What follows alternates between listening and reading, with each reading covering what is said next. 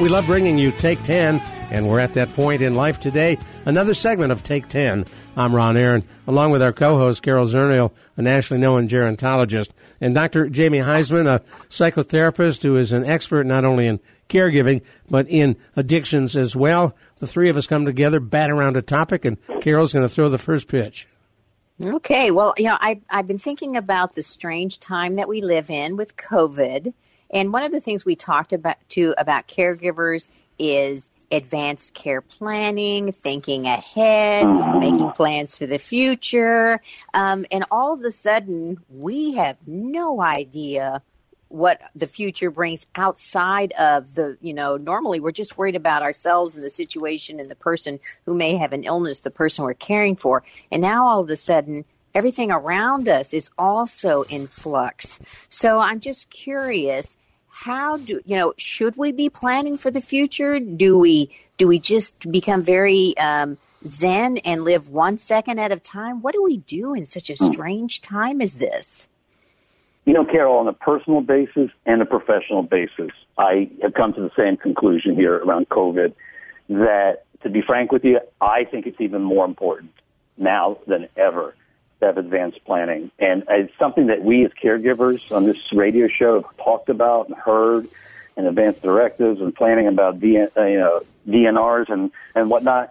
But even more so today than ever, the humility of and the fragility of our lives and the vulnerable side, this pandemic has shown us that we're not foolproof, that we're not superheroes, that this is a very sort of challenging world, an impermanent world. And I think all those reasons, it says that we need to project ourselves for our loved ones, the people around us, everybody, to have better advanced care planning and to be able to engage in it. Do not get sucked into the vortex or the hell of the moment. Just see the moment in a hopeful way and see what the byproduct can be, which is, hey, let's plan. When you say advanced care planning, tell us what you mean by that. Well, you know, I think advanced care planning, I don't know. I think we think together collectively as a family. We talk and communicate as a family, whether it's your family of choice or your family of origin. Obviously, family of origin has a lot more misgivings in terms of not planning for, because there's always confusions at the end. So we think and we talk, and then we choose something collectively with our loved one, making sure our loved one has all the ability to make the decisions that they cognitively can make, that they're not sort of enabled and create this learned helplessness, make sure they're involved.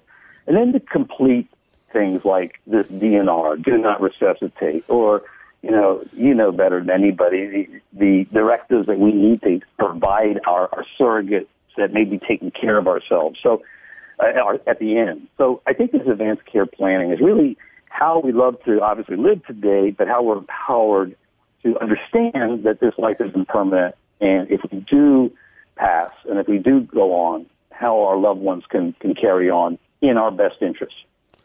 I've been struck by how quickly some go and how long it takes others.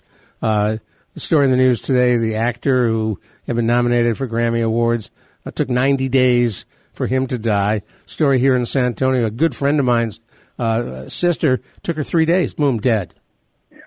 So it is. It seems so random.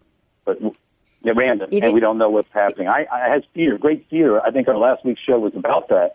You know, for me, I've got comorbid, as many do, obviously, issues and challenges. And you have a little girl. They closed her camp down. Yeah, they sent her for a test. And, you know, I grabbed her and held her for 3 days, but she's more healthy than me, but I'd be the first to go. I think there is a great gripping fear, not for my own life, but, again, about this topic, have I done the right planning? Have I really been able to make sure she and her life is taken care of? Well, and I'll give you an example of what you don't want to happen, and that's within my own family. You know, when my husband and I sat down years ago to talk about advanced planning and what would happen if something happened to both of us, who would raise our son? We did not come to agreement. You know, we waited until I think my son was in college and he didn't need someone to raise him anymore because we just swirled around on what was the best situation for him. And we really didn't come to any kind of agreement, which is kind of a strange thing. And we delayed it. And because there are no guarantees in this period, you know, if you need to really sit down and have those conversations and make a decision of some sort, mm-hmm. because, you know, otherwise, you know, not everybody has the luxury of waiting 10 years for somebody to grow up. You're so right, Carol. And advanced planning is important. It's a legal thing. And we have to understand that. And if you tell your doctor and family what kind of medical care you want, that's told to your family in terms of advanced directives. And to me, a DNR is peaceful and considerate and compassionate for your loved ones. I did a crisis intervention in a clinic where somebody died in the waiting room, literally, and the whole crew around them broke down and said, I could have done more. And then we found out that this man, gratefully, wonderful family of choice, patient of ours, had a very big DNR, do not resuscitate. And I said, he came home to be with his family. You did the best you could, and thank heavens you didn't try to resuscitate. You respected his integrity. And that's the beauty of advanced planning and DNRs. And if you've only got 3 days, you don't have time to do it now. So the answer is start it now, get it done. A will falls into that category as well, covering aspects beyond just the health care. No, it does, Ron. And I think Carol's spot on, though. We keep pushing this off and off and off. And if nothing else, Carol, this topic that you've chosen today, COVID, or even the civil unrest, or all of the sort of things that we can't control, has humbled us in a way that says, okay, how can we get our 2 feet on the ground? Well, yeah, we know how to take your oxygen first. That's cool. But also, how about for our loved ones? And that's where I think advanced planning. I think that's why this time, of all times, it's a good time to discuss this amongst everybody, especially now that you're at home and found out that we are vulnerable and it's a complex life. Well, and you know, the point I would make is that think of the toughest decision you might make in a healthcare situation. Do you want that burden to fall on your family members, or do you want them to know exactly how you feel so they don't have that burden? They know that they're, you know, they can speak to the decision that you would want made, because otherwise, you know, it's kind of, you're out there on a raft with no help if you're trying to figure out, and you have no clue what your loved one would want, heroic measures or non-heroic measures. I so agree. You have to protect yourself, protect your rights. If it's a value-based life you're living, realize that this is a life of values, is a life of dignity and integrity. So why do we pass that off and not do this? Because when we can't make a decision, we still want our values to continue. That's what basically passing the dignity is about, and that's about also having that respect for your loved ones to be able to carry out your wishes, not necessarily theirs. Well, having advanced directives helped my mother in an amazing way.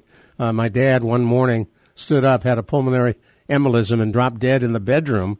And she insisted all the way to the hospital with EMS, try to resuscitate. And they said, ma'am, there's nothing we can do. And when she got to the hospital, my brother met her and said, Mom, Dad had a DNR. He knew that something like this might happen.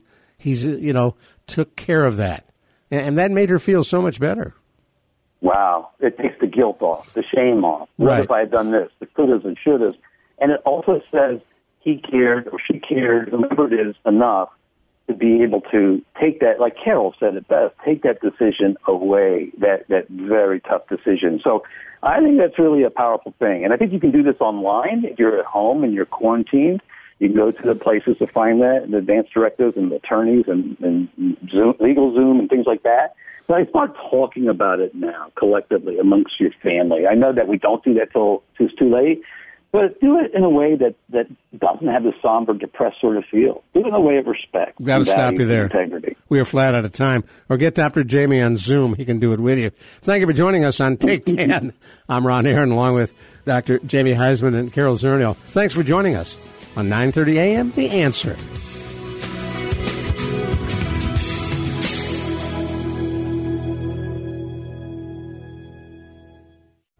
Caregiving is incredibly difficult and challenging for thousands of people caring for someone they love. It's a job that is demanding and often feels as if it's never ending. Caregivers feel alone and lonely. That's where Caregiver SOS On Air comes to the rescue.